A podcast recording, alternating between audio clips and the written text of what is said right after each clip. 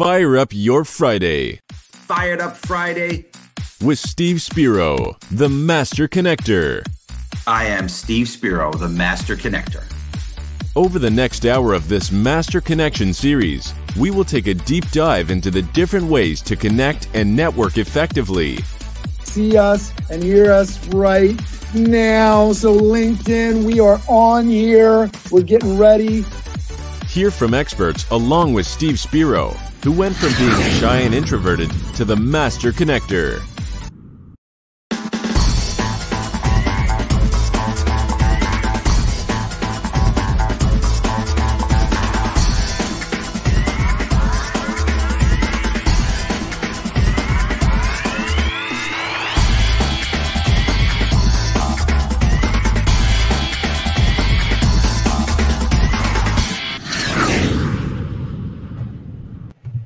All right, everybody, you know what time it is. Like, share, shout out your city and state. We want your questions. We want your comments. We're about to get into it. This is the Master Connection series, and I'm so excited.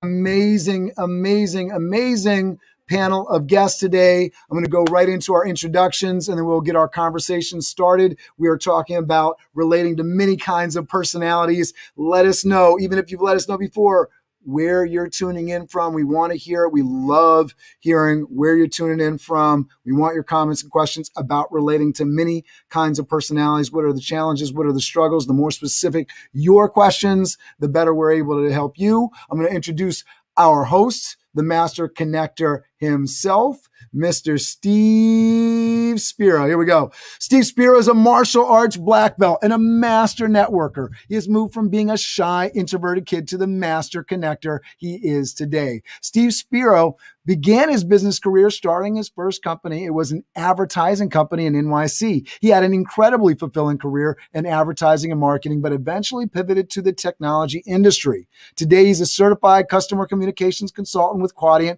where he consults and mentors companies to help them find more effective ways to connect with their customers. Steve Spiro believes in the power of mentorship, growing oneself through self-development, and continuing to create meaningful connections through building a large network. Welcome to the stage, the Master Connector himself, Mister Steve Spiro.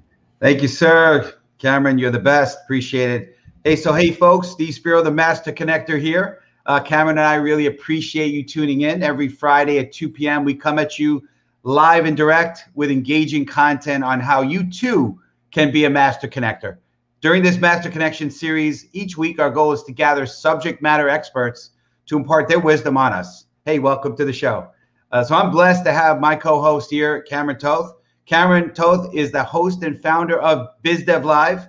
Uh, Cameron founded uh, Toth Event Staffing in twenty eleven. Toth Event Staffing is a hospitality company providing staff to caterers, cafeterias, and catering departments in Westchester, New York, and New York City. BizDev Live was founded in twenty twenty. BizDev Live takes Cameron's entrepreneurship experience and combines it with his passion for helping young people and business-minded professionals. Cameron Toth's mission is in life is to increase access to education and opportunity for all people. So please bring to the stage my man, the, the Wizard of Oz behind the stage, Mister Cameron Toth. Thank you, sir. So excited to be here. I got folks checking in. John Phillips from Suffer in New York. Thanks for being here. We got somebody from Germany. Uh, who do we got? I'm going to try to go over to my feed here. It's not popping up, but I'll, I'll post a, a link into the stream for anybody that wants to show up on the feed and have your actual name and picture show up. Uh, you're going to StreamYard.com forward slash Facebook. I'll post that link in the chat, so make sure that you show up. And we got Jürgen Bubek, if I'm saying that right, uh, from Germany checking in. So we're so glad to see you here. For everybody that's tuning in, uh, we want you to let us know where you're viewing from. I see sixteen people viewing live. I know people, more people are coming in as we get to the top of the hour. Make sure you let us know where you're, you're viewing from. Let us know your questions, your challenges around communicating with people uh, with different personalities. We want to hear it. Rick is tuning in from Indianapolis, Indiana. Thanks for being here. Glad to see some different faces, some new members to our community. Welcome. And of course, Steve getting into the chat here. Welcome to everybody. He's coming to you live from Stamford, Connecticut. I'm coming to you live from Valhalla, New York. And Dan Light Spiro, Mama Spiro in the house from Poughkeepsie. Here Mama. we go. We're going to go into our introductions. So uh, we're going to go over first to Corina Burton. I'm going to fly over to Miss Corina. Here we go.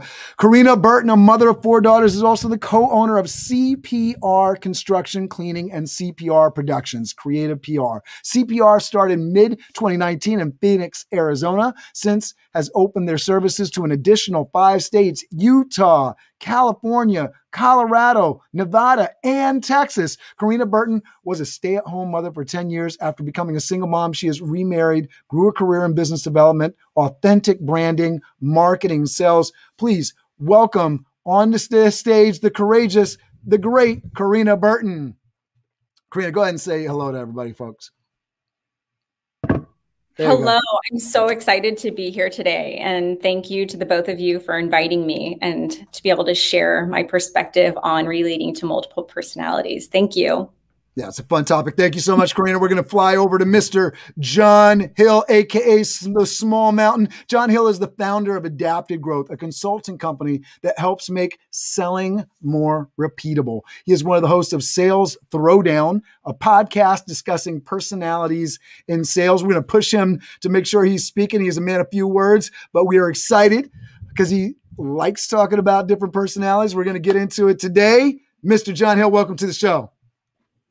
Thanks for having me. I am blown away that Steve's mom is here because my mom doesn't even watch the stuff that I participate in. So that's huge. That you're killing it, Steve. That's awesome. He's a fortunate individual to have Mama Spiro uh, in, in the house. We like that. All right, we're going to fly over to Mister Lori Rifkin. Lori Rifkin, C P A, has forty years of business experience ranging from accounting, operations, sales, and marketing. He specializes in returning companies to profitability. A core introvert, he wanted a large network, but there was one problem. Networking terrified him.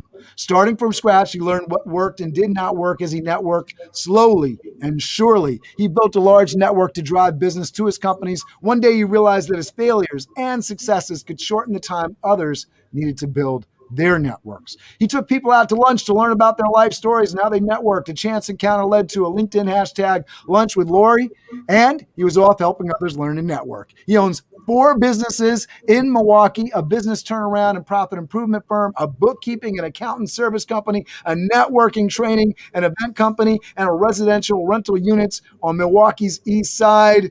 The amazingly busy. Thank you so much for spending the time with us. Please welcome to the stage, Mister Lori Rifkin.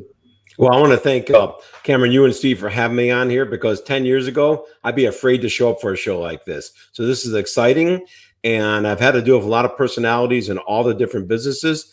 And I'm glad to be able to share some of that knowledge to help people. Thank you, Lori. We appreciate you being here. We're going to fly over to Miss Tevis Trower. I'm Tevis so Trower. Happy to be here. Tevis Trower, author, leadership futurist, executive coach, and Balance Integration Corporation founder, C E O. Tevis Trower is a pioneer in wholeness-based leadership and optimizing the relationship between work and self. Heralded in best-selling Megatrends twenty ten as corporate mindfulness guru for the new millennium and called a breath of fresh air in leadership development by Forbes magazine, Tevis has assisted powerful organizations ranging from Disney to Morgan Stanley and optimizing their most precious asset, humanity. Serving clients in over seventy U S markets, Europe, and Latin America, Tevis has facilitated global executive immersions, keynotes, and panels for prestigious organizations, including Fast Company, The Atlantic, Harvard Business Review events, Young Presidents Organization, Conscious Capital. The list goes on and on and on. Tevis lives what she teaches from her home in Woodstock and Chelsea, N Y C, enjoying story slamming, surfing, snowboarding, playing guitar, and singing. Tevis, please welcome to the stage. We're so glad you're here.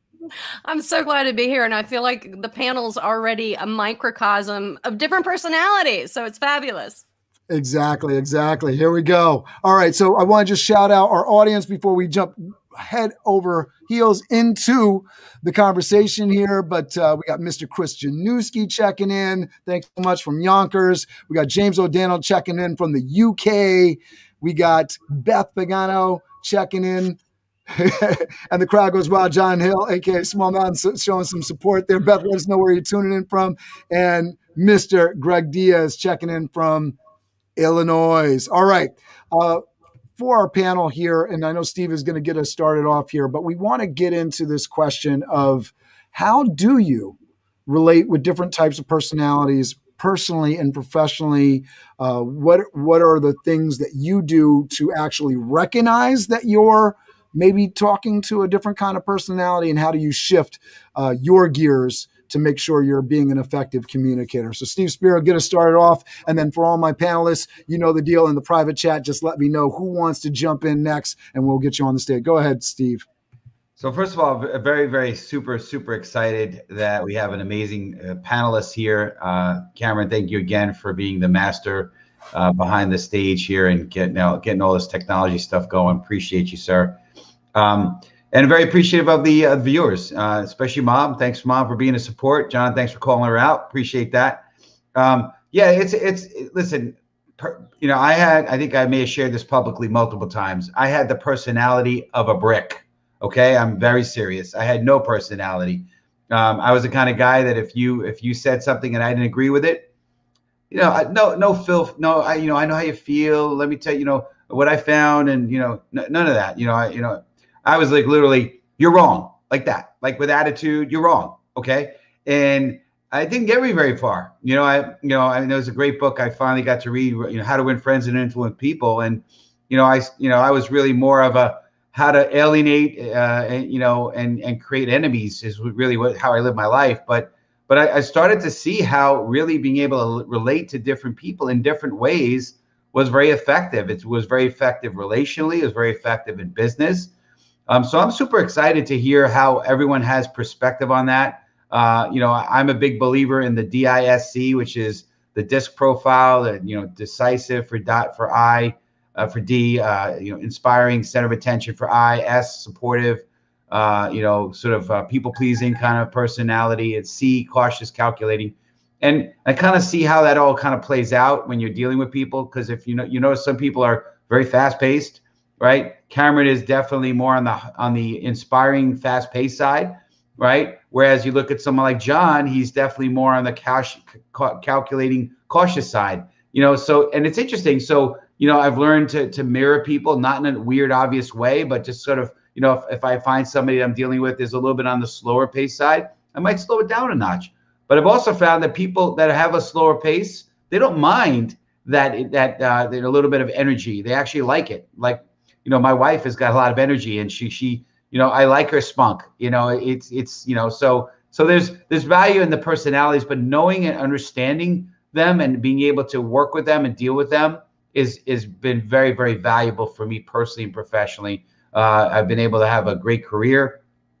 I've been able to create businesses, and uh, I've had very meaningful relationships that I've been able to establish because of that. Thank you, Steve. And I, I think that clearly laying out, right, you know, you can, I like how you kind of showed and still like pointing out some of the personalities right away, right? I'm, I got a, a very different personality, but I also say this, I have a different personality on this show than I do in real life, my personal life, right? So we, I, I love how sort of identify that for both ourselves and how we kind of see people in their different environments. Because I have a feeling uh, people are a little bit different and show up a little bit different in places. And I'm interested in learning how does that fit into the uh, the personality, the DISC profile, and all that. I know John Hill wanted to jump in on DISC uh, profile in in particular. Go ahead, John. Um, to Steve's point, he makes a bunch of really great points in in there that they're. We all view this kind of stuff differently. And it's awesome because it shows up in the introduction. Like I, my introduction was very, very small by comparison to some of the other ones on here. And so the, the thing that I have found to be most important is you can't even really just know the DISC of, of others, right? That D, I, S, and C. You also really have to spend time understanding how it comes up in your communication, like how, I'm a C personality type, so I'm not really supposed to be in sales as a networker and biz dev person or really even running a company because it's not normal for C personality types.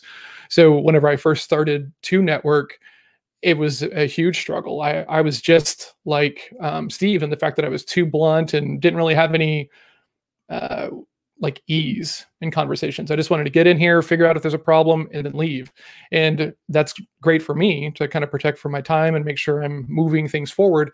But it's very hard to build trust with people, which is what you really need to have great long lasting relationships and make sure that you're working well with people. So it's been a long road, but um, finally starting to get to the point where I don't come across so cold and calculating in most of my conversations. But when I'm stressed out, that still shows up. So uh, that stress lever is an interesting component when you're thinking about sales, because you hit the nail on the head, Cameron, that you're not the same person off the show that you are on the show. Depending upon the environment, you can be different things. Uh, Steve's a martial artist. I'm a martial artist as well. And uh, my first business partner, who kind of put me on this path, thought that I was a D personality type because he only knew me in the martial arts school. And when we came back from doing the assessment with my first coach, and it came back as I was a C, everybody was surprised. I was surprised. He was surprised. My coach was surprised. So there's depth to this when you're when you're doing it for the right reasons and trying to really learn about yourself. And I think that that's the most important part that a lot of people miss. I love this. And we got a, a question already, and I, I love getting the specific questions. Do some personalities find other personalities more attractive, D to I or C to D, for example? I have a feeling Uh, both the, the the text and and and some of the the folks' uh, experience on here uh, would say yes to that question. I want to jump in and, and give everybody a chance here, though. Uh, Tevis, I know you want to jump in. Go ahead. Yeah, thank you for unmuting me. Um, I think it's interesting that almost everyone on this panel has come straight out and said, "I'm an introvert." Right? Like, think about that. Here we are talking about networking, talking about authentic connection, and we ourselves have had to struggle to learn how to connect. And I think such an important part of this is that in the moment of walking into a room, and whether at this point it's still a Zoom room oftentimes, or it's in a beautiful hotel or a bar or wherever that event is uh, taking place, in that moment, all of us are terrified children. We revert back to our most primordial young memories of wanting to feel safe. And so what's so interesting is, while our adult mind may say, I gotta make a connection, I gotta close a sale, I gotta um, somehow make this worth my while, what we oftentimes can find solace in is remembering that the point of communication is energy exchange. Right? The point of two human beings interacting is actually having a flow. And so when we approach it that way, it's less about who am I going to be than it is how am I going to be? Can I be open? Can I be receptive? And that kind of gets you out of the hang up. Well, am I talking to a D and am I talking to an I? Right? Or whatever the archetypal sorting that we're looking to is, because oftentimes when we walk into a room, we lose it trying to chase the goal, right? Trying to chase the bunny. And instead, what we actually need to do is ground ourselves and see who we're drawn to and start there. So we follow the natural flow of who we're drawn to. And when we show up and we give them permission to be themselves and help them feel safe, then there becomes an opening for authentic connection that can go in so many different directions. So I think a lot of what we call um, networking is actually, how do I be human and communicate who I am? I love that. Yeah. And, and that's such a difficult thing. I was doing a BizDev Live on it this morning, actually getting clear communication. I don't think there's anybody that's a hundred percent figured out. I don't care who you are and how great you are at communication. We're all learning how to communicate better, right? Corina, I know you wanted to jump in. Yeah, thank you for the opportunity. I just wanted to, Tevis brought up a really great point. It really honestly resonated with me. And it has to do with allowing the other person to feel like they have the ability to open up and be themselves as well. It's it's about that energy exchange. And that is something that I, I learned at a really young age, how to allow other people to, to see their depth that's beyond the exterior. And even the things that they like to do, um, it goes so much farther beyond that. And then you know, into my adulthood, I started to realize that the more I would just not think about my goal, right? So we're talking about business and, you know, networking and connecting with other people. If I just focused on that opportunity to connect with another person and see their actual depth, I then began to build these authentic and genuine relationships with other people. Um, So I just, I honestly just loved what Tevis had to say about that, because it's, she's one hundred percent right on with that. Love that. Yeah, absolutely. And I was just quoting Tevis in the, in the comments here. Communication is energy exchange. When we kind of think deeply about that, you know, because I was talking about communication on BizDev Live this morning and people were piping up the comments, but it, we've all been there when we get that text and we, you know, we can sit there and talk about tone or whatever, but there's definitely like energy. There was energy on the other side of it. There's energy. And sometimes we get these like misconductions, right? The, the, the, the wires aren't really connecting the right way, or at least not the way we intended them uh, to be. I just want to shout out our users. I know, Steve, you wanted to jump in, but um, uh, got Alan Greenwald checking in, uh, Michael Malone Junior checking in from New York. Uh, we got James O'Donnell checking in, right, with the question. Thanks for doing that. Randy checking in from Columbus, Georgia. Olivia Zavala checking in from Phoenix, from Applied Photography. Thanks for being here with us. Steve, uh, I know you wanted to talk to James' question again. Do some personalities find other personalities more attractive? Yeah, absolutely. And and great stuff. Uh, all the all the panelists, thank you. That you guys are doing tremendous. Um, Yeah, so it's interesting. I will say this. I'll give you the opposite side first. Um, a D, uh, a, a, a C will drive, drive a D crazy, okay? A D being driven, decisive, dominant kind of personality, kind of the person who wants to just, you know, they just get to the point, just get to the point. And C's are all about detail. Uh, and also they have a, tr a tough time with S's also, because S's are kind of like, they're slow and they're just kind of people pleasing, and and these want, they just want to get it done, you know, let's let's go, come on, you know. So so tend to, there tends to be a sense of kind of staying in your own lane, so to speak. You you tend to see people that are are C kind of gravitate to C's a lot and so forth, right? Uh, because that's the that's the language that they kind of, you know, listen for. Uh, but but to and we I kind of saw in the in the private chat, John was talking a little bit about, you know, seeing that um, people argue with him about the fact that uh, they can't see how he was a C. And, you know, I think the biggest compliment that I get sometimes is when somebody guesses my my personality style wrong. And what that means to me is, is that I am doing a great job of learning how to live in the different quadrants and relating to different people. And, and, um, and I've had people swear up and down. I mean, I am a D C, C D. I think a lot of it has to do with depending upon, you know, the environment. You know, if I'm work related, it's probably a little more D. If it's if it's kind of more social related, it's more C, right? I'm the guy in the corner of the party observing everybody, not on the dance floor. That's me, right? Uh, but you know, you know, John's shaking his head. He understands. Uh, but but and Tevis too. Okay, cool. But anyway, it's it's it's interesting, right? So, but I think the fact is that I've had a lot of people say, Steve, you're definitely an I. I'm like, what? Like my mentor is like, he talks about it all the time. And he says, you're like, a, you're all C. And I, I'd say, you need to talk to my mentor and tell him that you think I'm an I. Uh, but anyway, it's pretty funny. It's, it's just, it's just cool stuff when you, when you start looking at personalities, but I don't want to, I don't want to take too much time. I want to hear everybody else's perspective. Well, I think Tevis wanted to jump in with, with sorter limitations, because I think we're going to have this conversation. Well, how do I define folks? But even if you understand what the D stands for, the I stands for, it can be difficult to put people into one umbrella. We sort of, I was speaking, I'm a little bit different over here. Given, given the day, I might be a little bit different. Go ahead, Tevis. Well, I think we have to bear in mind, I mean, I'm sure all of us have done a sorter of some kind, whether it's the DISC, the Kiersey temperament, the Myers-Briggs, and all of them have strengths and all of them have limitations. And Um, they're great guideposts, like even the Gallup stuff, right? The strength sorter, like everything is like a little inroad into how do I compute? How do I cognate? How do I relate?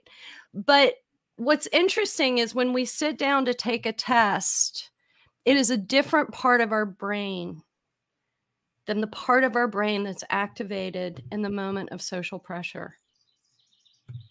Think about it. Oxytocin is in play. Adrenaline is in play. So the part of our brain that that type of performance is going to trigger a different set of cognitive pathways than I'm walking into a networking and maybe I dress differently from everyone, or maybe everyone's older or they're younger, or they seem like they're from a different part of a social site, right? All these things happen.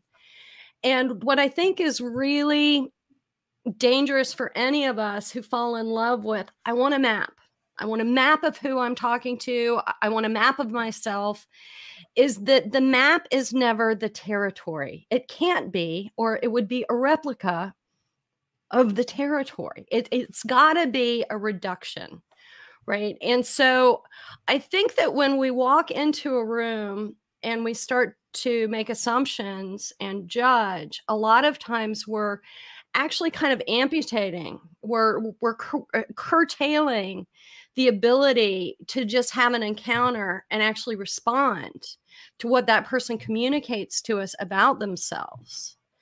And so while I think that that sorters and knowing tendencies is fabulous, I think that if we're going to be a leader, we know that that's just a starting place. And what we really have to do is task ourselves with understanding those things and then stepping into an interaction with another human being, whether it's a barista or whether it's your boss, and being present to what they are showing us about their energy, about their perspective, about their speech patterns, about the values they're conveying, and figure out, how do I meet them where they are and still stay connected to myself? I love that. And I want to ask this question because I think this will this will help elucidate some things for the audience, because we're get a little technical with the disc. And I don't know if everybody's been through the disc. I know I've done a little bit, but I don't have it in my head to pull out. Not the way that Steve does, for sure.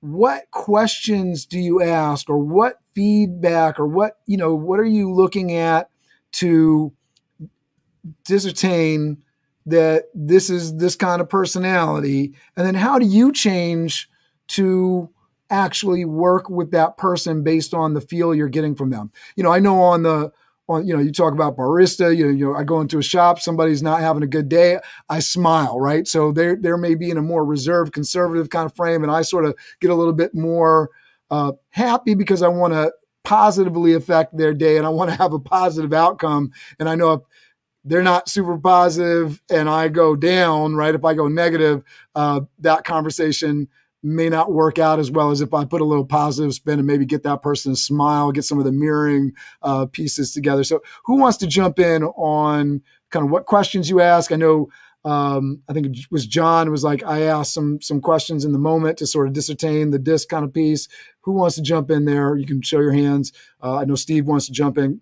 Go ahead, John. And then Steve, you can jump in too.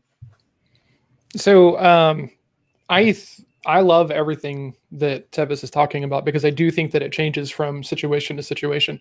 Um, the hard thing about it is that if you if you have sales goals, right, and actual goals and quotas and certain K P Is that you have to hit, depending, I think that if you don't understand your disc, their disc, right, how you think about conversations, how you think about conflict, how you think about getting agreements and moving a conversation forward, you can spend a whole lot of time with people who will spend time with you because they're an I personality type and they like to network, but they don't necessarily see you as a valid person who can fix their problem.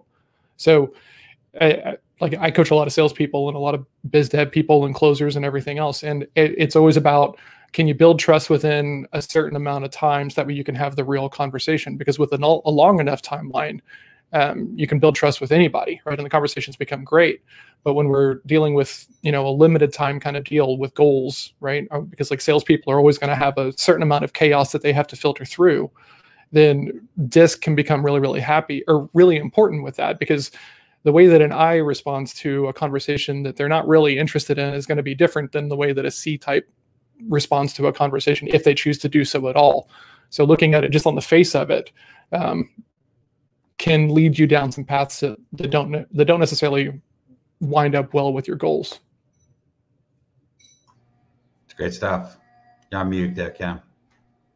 Sorry, I just wanted to shout out Rick Sims, uh, who's ordered Tevis' book online. So that, that's that's nice. We get some business out of here. That's I like it. Nice. Uh, John Phillips, great point, John. Uh, thank everybody in the audience. Keep asking questions too. We want to hear your questions. Uh, Steve, I know you want to jump in, and then Lori, go ahead. Yeah, absolutely. And and John, great great take on uh, on Tevis's point, right? And I agree. You never want to put people into boxes. You never want to label people. That's for sure. But it does help as a guide, and and I agree completely uh, with what John said about in a business environment, right? If you know that somebody has D tendencies and he's very much to the point, you're going to want to bring your D up in your in your you know your conversation. You you know. So some of the questions that I I've I've been trained on how, what to ask, and you may not ask this in a business setting, but you could get a sense of these answers. You you want to find out, are they task or are they uh people oriented, right? So one question, and this is more of a social thing, when you wake up on Saturday, are you and you got nothing to do, are you the first thing you're thinking about is what you got to accomplish, what you got to do, or who do you want to be with? If you if you say you want to be with somebody, then you're per, then you're you're people oriented. And then you could figure out quickly, are you slow paced or fast paced? You could tell by the way they speak, you could tell by the way they move, are they slow paced or fast paced? So if they if they're people oriented, right, and they're fast paced, then they're probably an I, okay? Um, you know, that that that is the, uh, that's what that means, right? If they're people-oriented and they're slow, they're an S. If they're, and so again, I, you know, I could get too technical. I want to get technical, but it's, it's good. It's really good because you can then allow what you're learning to figure out which direction and how you're going to communicate with them, right? Cameron mentioned something about mirroring. Mirroring is another good technique, whether you know the disc or not. You know, if they're fast paced, you want to pick it up a little bit. If they're slow paced, they're detail oriented, pick, you know, kind of ma mirroring and matching them to a degree is, is very effective. People, you know, instinctively, right? It's why we have, unfortunately, prejudice in this country, because people tend to be more relatable to people that they know, or that, that they feel that it's very much like them, right? And people have, a, a, you know, challenges. It probably goes back to our amygdala and the fight or flight part of us, where if it's different, it's uncomfortable, it's awkward, right? So familiar is something that they like, and that's why knowing their personality tendencies, and we won't label them, is important as well. So that that's my, you know, no, kind of slow or fast paced is important. People are task oriented, and I've and I've, I've found that to be very, very effective in, in relating with people. Lori, I know you wanted to jump in. Go ahead. And then I, I was asking our, our panelists, I also want to ask the audience, really would love to share uh, if you've had an experience where you shifted because your personality, the way you were communicating, you knew that you needed to change that because based on the personality, we want to hear those stories. And I know uh, Corina's got one to share with us. Uh, go ahead, Lori. Yeah, hi, John. Uh, in my turning around businesses, I walk in and usually have a week to assess everybody. Um, if I don't have a personality profile test to give, I ask what people's hobbies are, because a lot of times when they tell me their hobbies, I could figure out a lot about their personality. And the reason why it's important, and a lot of failing businesses and businesses in trouble, they have the wrong personality type in the wrong role. And here's an example. If I come in and ask uh, an accountant, give them a task to build a thirteen week cash flow and say, build it, I'll be back in five days to look at it. If they are a detail person and not a big picture person, they can't do the development and build the model, but they're great at filling in the blanks. So I learned to assess the personality. And if the person is a detail oriented fill in the blank person, I'll do the heavy lifting model building for them so they could feel comfortable just filling in the blanks of details. And other times, if a person's a creative type, I have to do the creative and then give a detail person the job of making sure the stuff gets done. So understanding what people's personalities are is important to putting them in the right role in a business. I love that. I think it's so important to identify that too, especially when you have company and you're hiring for roles. If you don't have the right personality for the right role, it's, that's not destined for success. Corina, go ahead. So I just wanted to just kind of I mean, the conversation is really going amazing, and I love everyone's uh, perspectives, because really they end up becoming very um, intertwined with the conversation. But I also wanted to kind of give an example of, you know, for people who are struggling, how do you get to this point? And, you know, initially when I first started to understand in, in utilizing this in the, a business aspect, in a business world to, um, to create my goals, you know, initially when I would go in to visit clients, uh, my role was B D, sales, I could remember feeling that I would go in and execute, right? In my mind, I'm thinking, just execute what I'm supposed to. And I kept hitting this wall and hitting another wall. And I'm thinking, well, what do I need to do to change this? And so instead, I would go in and visit this new client. I would actually embrace what this office was looking like and who was in the office and what was around the office, and take a moment to, to look at, you know, their likes and who they are and what was represented themselves. And so I started to notice a major shift and recognizing that I was now embracing who they were and then inviting it into my life. So that's where I really started to notice that whole energy, just like uh, Tevis had brought up at the very beginning, and realizing that when I embraced other people's energies, I was then becoming more successful in building authentic relationships with others. And obviously when it comes to business, these are long lasting relationships. These aren't a one and done. And I think that, you know, anybody who is struggling in that point of wanting to break that barrier, sometimes we need to turn off what's in our head and that busyness of the execution, and then, you know, put into perspective, I need to embrace what people are telling me and seeing what's around me to to then invite their personality into my life, and then be able to genuinely relate with them as well. I love that. You know, I basically didn't get a job offer because I walked into the job interview overdressed. And so that, like, reading the environment, you communicate in a lot of different ways. And because I didn't examine that. By the way, I was at a place because of the way I dressed. That's the way I like to dress. Probably wasn't a good position for me. So maybe if I would have done research, I would have saved myself some time and applied to a better place to begin with. But I love that piece of communication, right? Because you get that understanding that there's a lot of pieces involved with it, and doing that research and homework. James O'Donnell asks, love the theory. Is there practical applications that don't rely on knowing the theory like a master? And I think, speaking right to that, uh, I think we're going to get more of that here as, as we go through our, our panelists. Uh, we, we got um, uh, Corina and John. Corina went John, and then uh, Tevis was going to share some stories as well. But I think you're going to see the practical applications, and a lot of it is doing the research, uh, jumping on the call, maybe looking at the LinkedIn profile before you talk to them, digging through some of the the posts, the content. What did this person like to share? Those are the ways that you're going to start to see some of the things that they care about, what their personality actually is, because a lot of personality is, you know, I could be a, a very hard type, but I can cut through something like butter if I find those things that they're passionate about, and that's universal to just about any kind of, you know, personality. There's going to be people that react less strong or more strong, depending, but you're going to find those ways to get into people's uh, brains by giving them the stuff that they care about and, and mirroring that back to them. John, I know you wanted to jump in. Go ahead, John. I... I am blown away by the conversation. This is like way cooler than I thought it, like I hoped it was going to be, just being really honest. Um, How much uh, did you think this was going to suck? Well, I didn't think it was going to suck, but, like, you know, when you come in at a hundred and I'm expecting a ten, I, I, I'm blown away. Um, the, the really interesting thing is that when you start to learn DISC, right? A lot of people want to kind of flinch away from the D personality type, right? Because they, they see that person as that very gruff, abrasive, very direct and to the point. And it can be very uncomfortable if you're not used to communicating in that in that manner.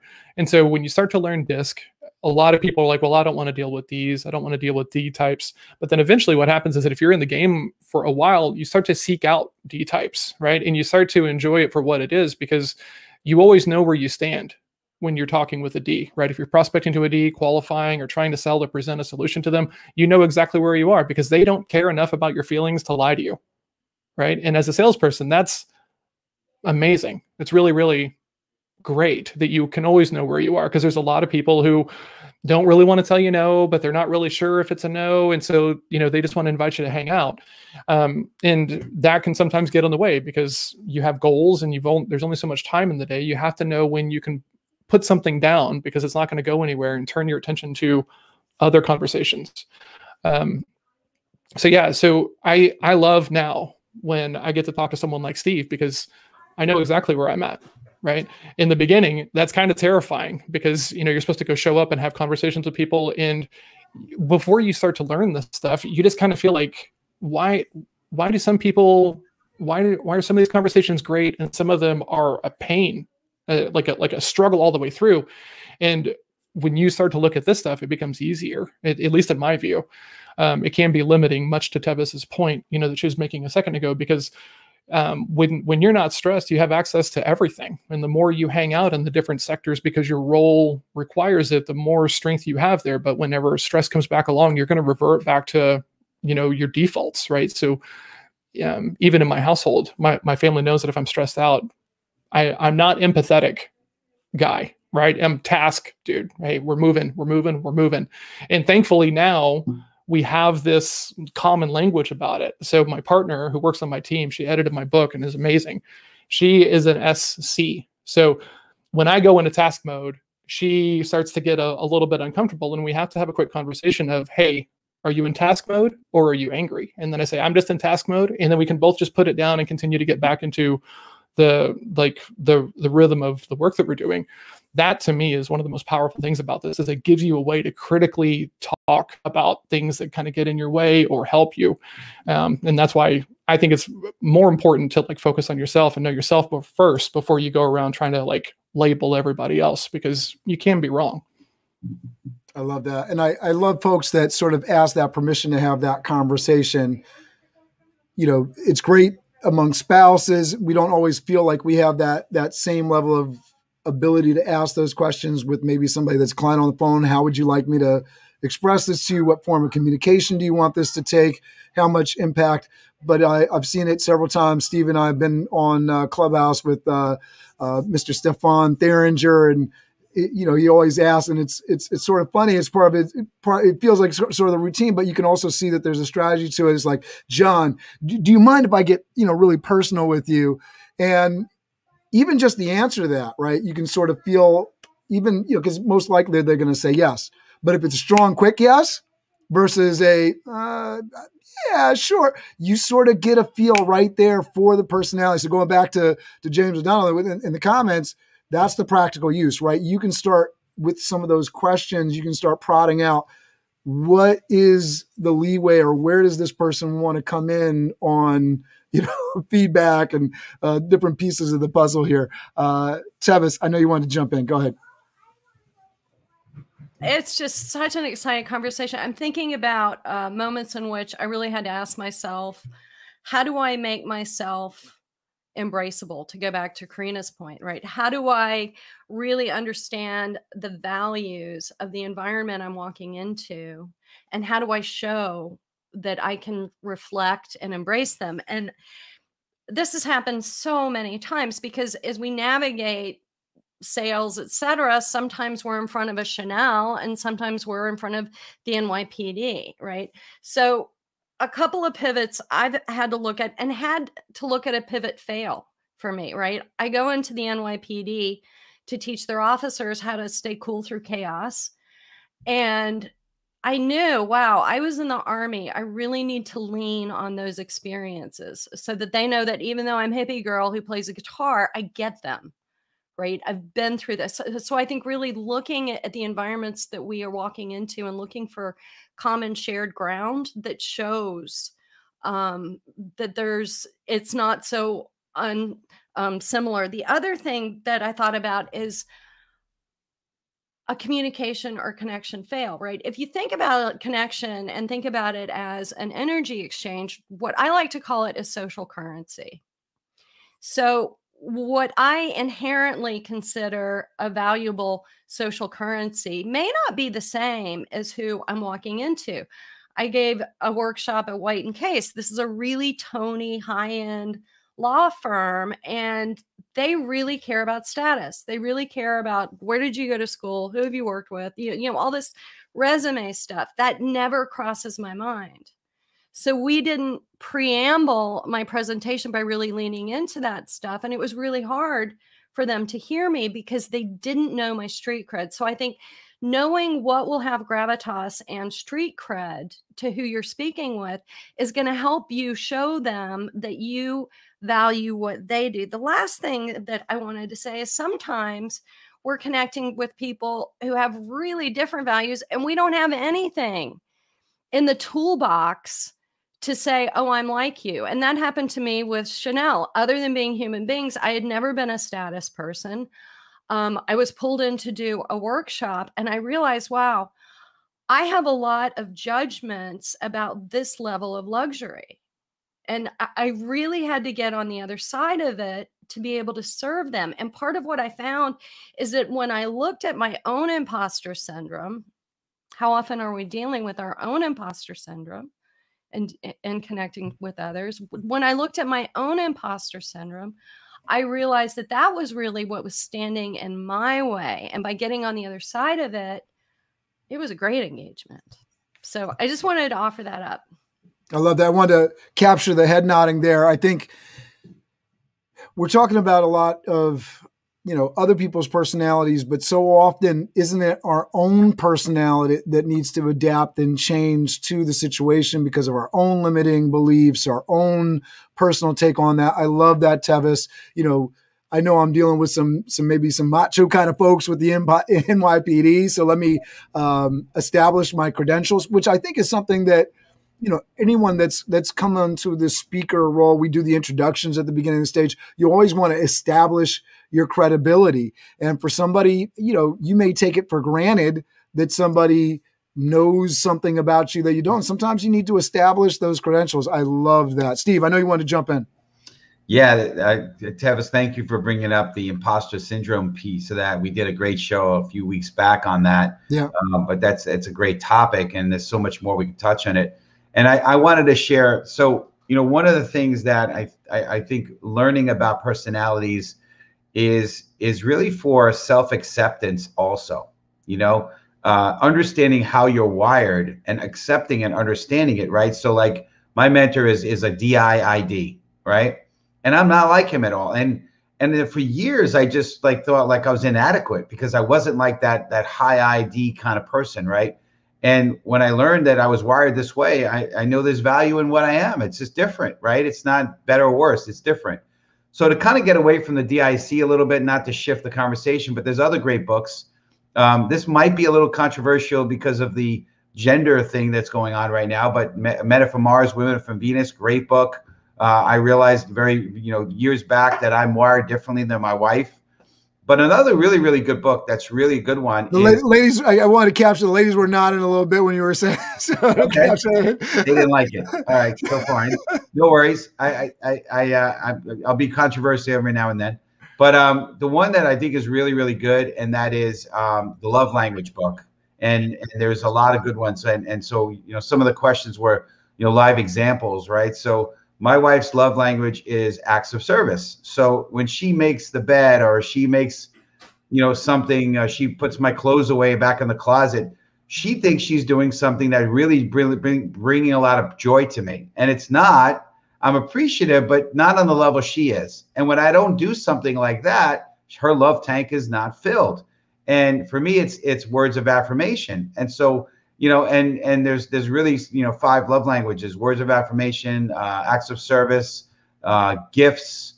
Um, I'm blanking on the others. They'll come to me. I don't, but you go go get the book. It's a great book. But the point is, is that knowing what you are and accepting what you are, and then understanding what others are, it really helps with with human interaction. And so now I know if I want to fill my wife's love tank, I'm going to make sure doing things that are going to be acts of service. She knows if she's going to want to fill my love tank, that she's going to do, you know, it's, it's, it's for me, it's words of affirmation and physical touch. Um, and I think a lot of men, there's the, the physical touch tends to be on the higher side of it. Um, maybe how we're wired, I don't know, again, but getting controversial in the male female thing. But anyway, that's, that's just my, uh, my, th my thoughts here is, is well, it's, other, it's, other it's, books. It's probably one of the number one ways, you know, between spouses, partners, where men, because I, I know I kind of go through that with my wife. I'm very physical, and sometimes she isn't as much, and, I, and I'm and I'm craving that in the in the personal relationships, right? It's also where men sort of get in trouble. You look at a you know our, our current president, uh, you know, where there was a little bit too much physical uh, contact from his side for the public eye, that kind of thing. So you get that a lot, right? Um, I want to jump over to John. I know he wanted to jump in and talk about Uh, asking for referrals and networking and how that can be hard. He's got some some tips for us. Go ahead, John. Awesome. Yeah. Um, when I first started to network, I was working with a very high I personality type, and he knew everybody. Like, we couldn't go to a coffee shop without like him knowing every other person who walked in the door. And this was astounding to me because I'd been in sales for a long time. I'd never been a networker or a biz dev person. And I was like, how do you know all these people? And he's like, you're going to get there. I was like, I don't really know that that's going to be the case. And we, I have a great coach, very, very first coach, his name is Scott. And he was talking about the power of referrals and why a, a warm conversation is so treasured. And I was like, how am I going to get these? And so I just made it a game that I was going to make introductions within my network to become the connector that I wanted other people to be. So that way, whenever I asked you for a referral, even if we hadn't worked together, if I hadn't sent anything to you, I felt comfortable asking for that referral because I knew that I was going to try to return that favor, right? Um, to introduce them to somebody. And that is just this habit that has kind of blossomed into this thing because I'll meet people and then I'll go make three to four to five introductions for them. And some of them are fantastic. And then later on, whenever we follow up and they have a referral for me or something like that, I don't have any, um, uh, uh, any nervousness about asking for like, hey, could you do an email connecting me to this person, you know, and that kind of thing, because a lot of people mean to refer you and connect you and stuff like that. But if you don't make that ask, right, just like in marketing, you got to ask them to take action, right? So sometimes when you're networking, making that ask is really important, and doing effort to make sure you feel comfortable making that ask can be a game changer. And, and I'll just add to this, make it easy for folks, right? So if, if somebody mentions in a meeting, networking thing, oh, I, I know somebody, you can follow up for that person and say, hey, you know, you mentioned so-and-so, can you, can you make that referral? I think a lot of people are waiting, you know, they're, they're saying, oh, well, they said they were going to do it. And then they're starting to get angry and they're having this, this solo conversation with themselves where they're getting themselves angry and frustrated.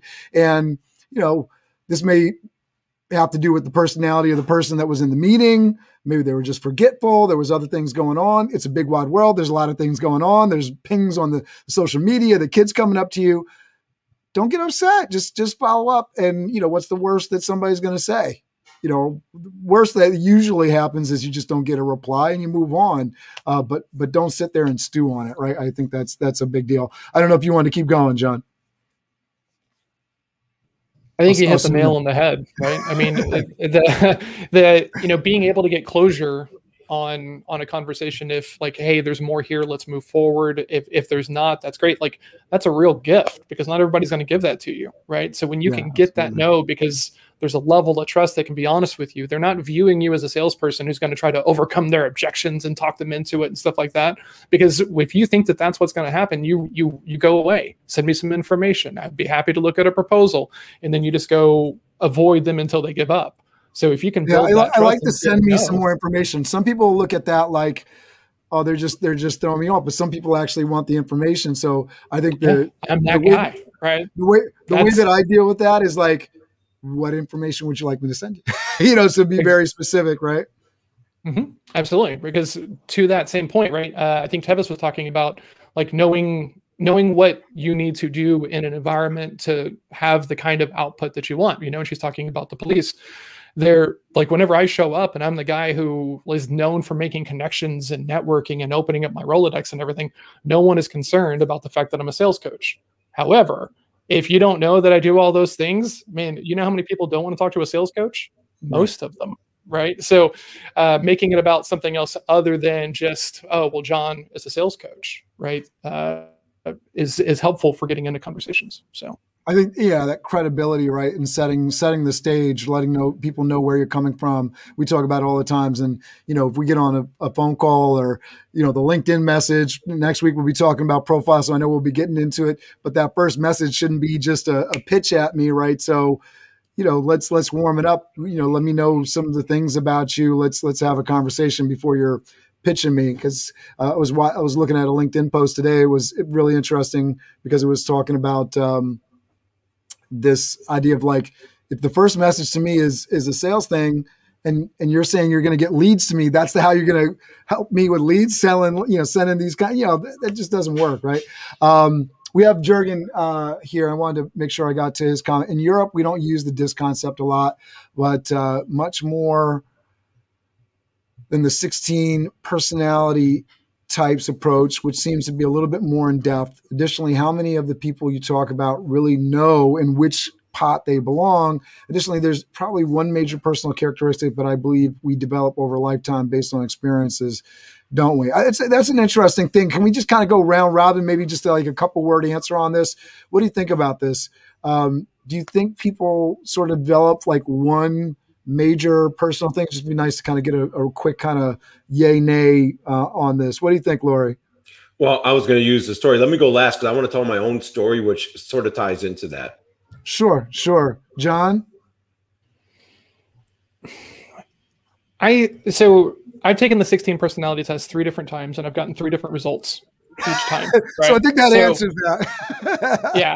Um, there's the... Uh, because I deal with this conversation a lot. Our podcast is called Sales Throwdown, and we talk about D I S C a lot, and we sell um, assessments through the podcast. And some people are like, well, I can just go take a free assessment. You absolutely can, but a ten question assessment is not going to give you the same kind of feedback that a forty or sixty assessment is, and you're not going to get the nuggets if you just skim the thirty or the or the little article talking about you're a C, and here's what that means. Like, there's a lot more depth to it than that. Uh, let me get uh, feedback from Tevis. Oh, you're on mute. twenty twenty theme song. Sorry. There we go. Um, ask a question again, because I went down a rabbit hole of what John was saying. Yeah, no, it's just so that we're just trying to get a just sort of a, a round robin feed on. Do you think, you know, people just kind of d develop into kind of one major personality type? So, well, you know, the problem is, and believe me, I've coached high performers at K K R, Bloomberg, uh, Disney, you name it. And part of what I've seen is that so many of us have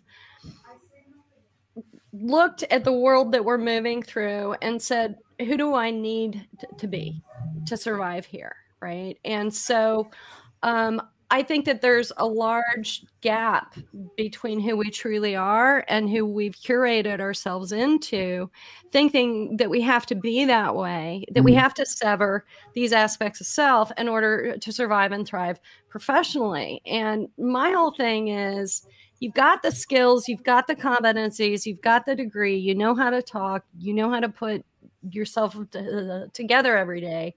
If you bring who you really are into all that, you're going to kick butt even more. And so I think it's it's part of the alienation of of becoming this thing, this idea that we craft ourselves into, and part of actually the self-actualization pro process that I call um, I call out radical success, as opposed to I've checked a bunch of boxes. So yeah, absolutely. Steve, before I go over to Corina, because I know she wanted to jump in and talk about something different, I just want to make sure we were getting some of the audience here. One personality type, or are people a little bit more complex than that? Wait, say again, Cameron, what are you asking? Do people develop just into one personality, or oh. are people a little bit more complex than that? I think people are complex. And, and, yeah. and, and I think, and, I think, and I'll just say, say this to, to, um, Jürgen, I think, you know, you sort of got that unanimous kind of thing. I think we're we're all sort of complex individuals. Go ahead, Steve, and then we'll go to Corina, yeah, and then we'll go to Lori, and then we'll we'll wrap up the show here as we're getting to the top. Yeah, I haven't, I don't know anything about the sixteen personalities, but to me it sounds complicated. So I, to me, you know, I'm a simpleton by nature. So if it's complicated, I, I don't I don't like it. That's just me. But But um, but I know that we, even with D I S C, and again, you know, it's one one aspect. It's not the only way to go. But you know, D I S C, there's going to be like, you know, there's the the, the primary, and then there's, there's usually a, a high second one, and then a third. So like I was diagnosed as a a D C I, right? So no, no sorry, D C S. I got no eye. My eye was non-existent in my in, for me in my profile. Um, so, but anyway, so that's kind of like it's three things, right? So, and that's unique. Right, so there's there might be four, but there's also combinations. So anyway, it's just complex. I think we're all we're all work in progress. We're all we're all different versions of it. Yeah, it's not. And I agree with Tevis, right?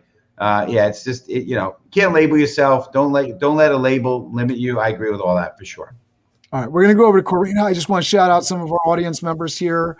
Uh, we have James, who is uh, chiming in. Active listening is crucial, as is mirroring behavior when communicating with different personality types. Be confident and flexible. I absolutely heart and love and, and agree with that. I think the mirroring thing when you're communicating with people is such a strong, strong tool uh, when you're dealing with different personality types. Uh, Uh, Diane, uh, Miss Mama Spiro uh, chiming in uh, for Steve earlier on the, the quality time uh, as the uh, the fifth language of love, right? Uh, Michael Malone Junior, always show your vulnerability. It makes others feel they do not have to compete so hard for your acceptance. And I think this is a controversial topic, right? The, the vulnerability thing. People are afraid. I know I go through this uh, in, on a daily basis. Do I do I show my cards? You know, do I, you know, Is it is it is it positive to show the things that I'm struggling with, or the things that uh, you know, really challenge me, or things that I think may may put me in a in a less than positive light, even though they make me stronger as a human being as I'm going through them. Right? It's it's a difficult thing uh, to go through. Uh, Greg Diaz, maybe the Star Wars personality test should be considered as well. See, I don't know what that is, Greg. So you're gonna have to share that with us. I love that input because I, I am a Star Wars fan. So I'll leave that there. Corina, uh, we're flying over to you. Um, so I know you had something to share. That we'll go, Lori, and then we'll wrap up the show. We'll go around with uh, kind of final statements and what we want to leave people with. Go ahead, Corina. So I just wanted to bring up the topic of sometimes some people, and um, I know that there are many people who feel like they attract um, the opposite personality. Um, and they feel like, you know, there's people who are, you know, oil and water. And you know, through my process of learning how to integrate different personalities into my life in a business aspect, but also in a personal aspect, I started to realize that, you know, the first step is to accept myself completely and be one hundred percent confident in who I am in all the shades of colors that I am. Like, from what you see on the exterior is nothing like my personality until you actually get to know me. And so I think once I started to feel very comfortable and confident in who I am as a person on every level, even, you know, the little weird quirky things about myself, I started to realize that the people that I was attracting into my life were the opposite people. And it's very much um, symbiotic with the, um, the yin and yang. And I then started to feel not insecure around people who dominated in the opposite things as me. Um, you know, people who are very organized, people who are very analytical. You know, I then started to learn that and embrace it in my life so that I can then connect with them, but also improve myself and the things that I wanted to do better at. And so, you know, I just, I felt like this is a topic that needs to be talked about so people don't feel afraid of, you know, this person's like polar opposite of me. A lot of times the people you're attracting into your life, or the people that you're around, or people you want to do business with, you, you find that they have bits and pieces of the personality that you want to improve yourself. And that is obviously going to create a larger and better success for you so that you then can relate to other pers uh, to personalities as well. But I honestly truly feel the very first step to being able to be embrace that instead of feeling insecure and, and allowing different personalities to make you uncomfortable or to feel insecure is to first embrace yourself and all of your many colors and personalities and being okay with that. And then when you're with someone who's seems to be your complete opposite, you realize that you complement each other in such beautiful ways. I love that, Corina. And I want to kind of wrap up. We're getting to the top of the hour. So, uh, Corina, uh, I know we are your LinkedIn link there, but uh, who would you love to connect with you, and what's a great way to reach out to you? Say that question again. I'm so sorry. I did not. No worries. So who would you love to connect with you, and uh, what's the best way to reach out to you? You know, honestly, I would love to connect with anyone. I've had a very um, diverse background in getting to the point I am today with my businesses and becoming an entrepreneur. So I invite anyone who is looking to, you know, get out of that box that sometimes yourself puts your, you know, puts yourself into, or you feel like other people put you in a box. You know, anyone who wants to be able to connect and have a different perspective and belief in themselves, please follow me. Um, you know, I'm an entrepreneur, and so the, you know, the best ways to connect with me would be, um, you know, through my LinkedIn. I utilize my LinkedIn quite a bit. Um, Corina Burton. And then I also have different social media platforms like my Instagram. And thanks, Corina. I, I just want to highlight, uh, I think this was uh, James before, if I'm not mistaken, saying that he uh, often uh, sees your posts about intuition in your posts uh, and, and loves it. So I know she's following you. So thanks so much for that. Lori, we're going to go over to you. And so we're going to get final, final thoughts from everybody. And please do let folks know uh, the best way to reach out to you as you're giving your final uh, bits of advice for the audience today.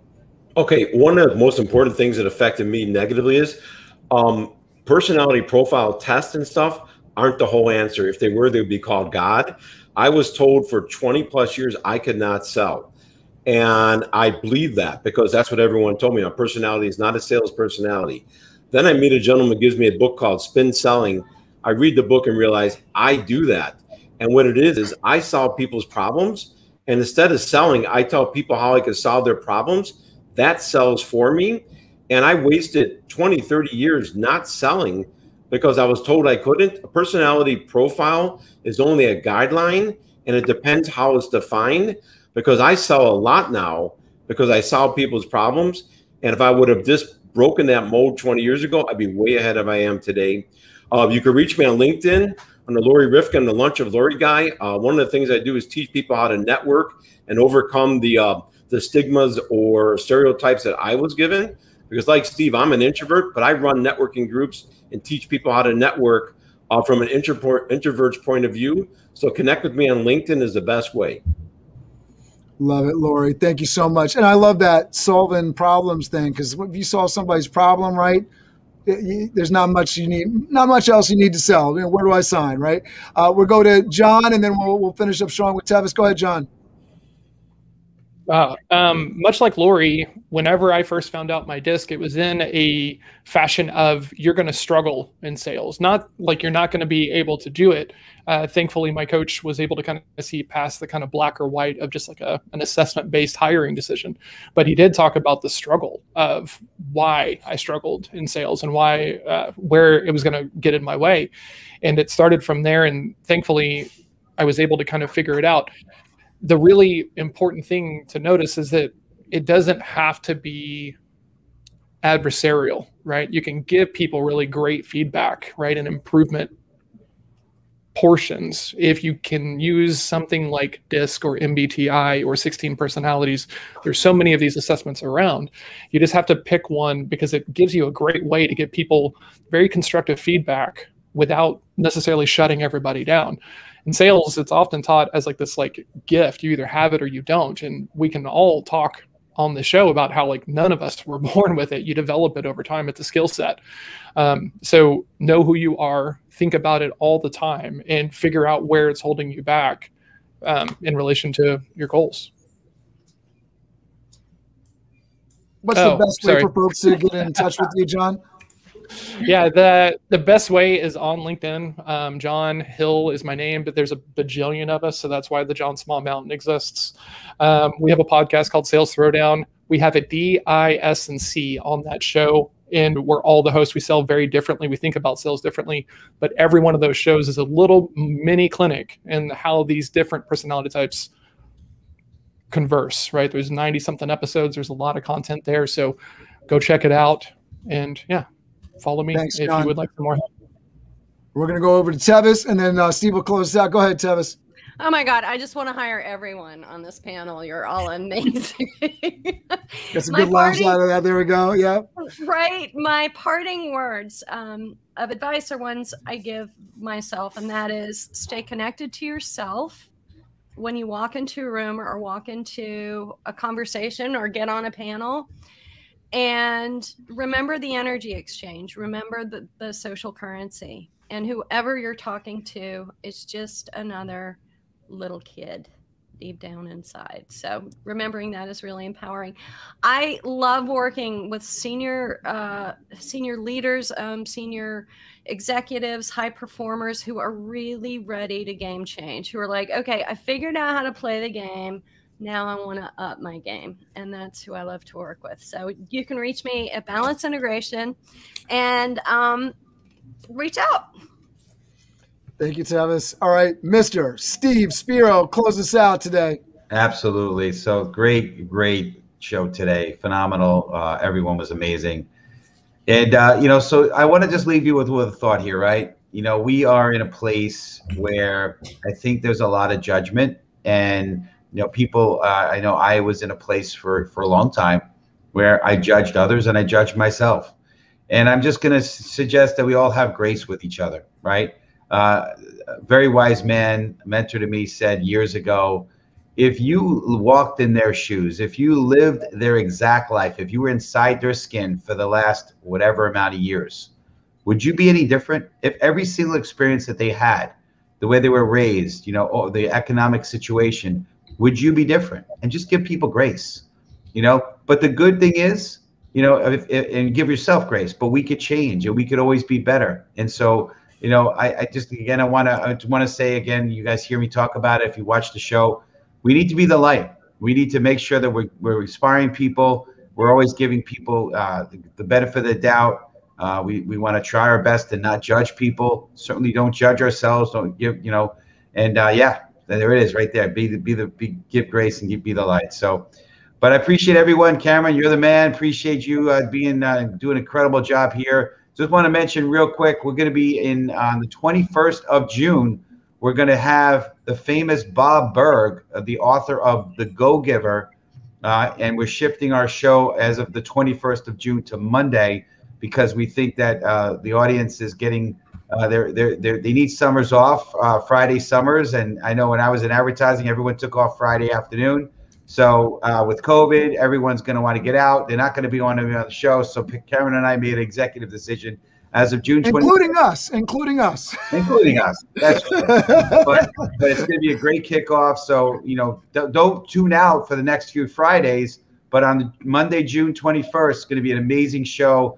Uh, the, it's going to be the Go Giver Way, and it's going to be incredible. So make sure you tune in. But uh, thank you. And, and next week, May twenty-eighth, we got minimizing your LinkedIn profile and brand. Or I'm sorry, I said minimizing, maximizing your LinkedIn profile and brand uh, yeah. next Friday. So that's a good one for all our LinkedIn folks. Yeah. Uh, we always end the show with uh, a little bit of a crush it send off. So uh, we'll ask you all to count backwards with us. Steve's going to lead us in that. And here we go. Five, Five four, four, three. three. Two, one, crush it! Thank you, everybody. We're gonna see you on the flip side. If you're on LinkedIn, make sure you hit those emojis. Make sure you share this out. If this was helpful to you, share it out to somebody. Thank you to all our panelists. Steve, close us out, brother. Absolutely. I love you guys. Appreciate you guys. Let's play the video. Fire up your Friday. Fired up Friday. With Steve Spiro, the Master Connector. I am Steve Spiro, the Master Connector. Over the next hour of this Master Connection series, we will take a deep dive into the different ways to connect and network effectively. See us and hear us right now. So LinkedIn, we are on here. We're getting ready. Hear from experts along with Steve Spiro, who went from being shy and introverted to the Master Connector.